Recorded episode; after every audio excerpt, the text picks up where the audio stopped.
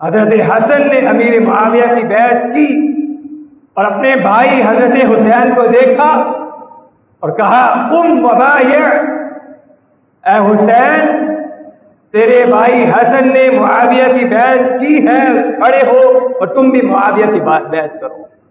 حضرت حسین نے بھی بیعت کی اور حضرت حسین کے لشکر کا کمانڈر قیس ابن سعد جو حضرت حسین کے ساتھ موجود تھا۔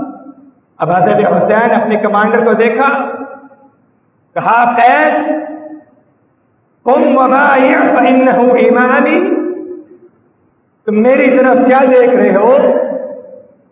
کم وبائع کھڑے ہو۔ اور حضرت معاویہ رضی اللہ تعالی عنہ کی بیعت کرو۔ فإنه ایمانی، بے شک وہ میرا امام ہے۔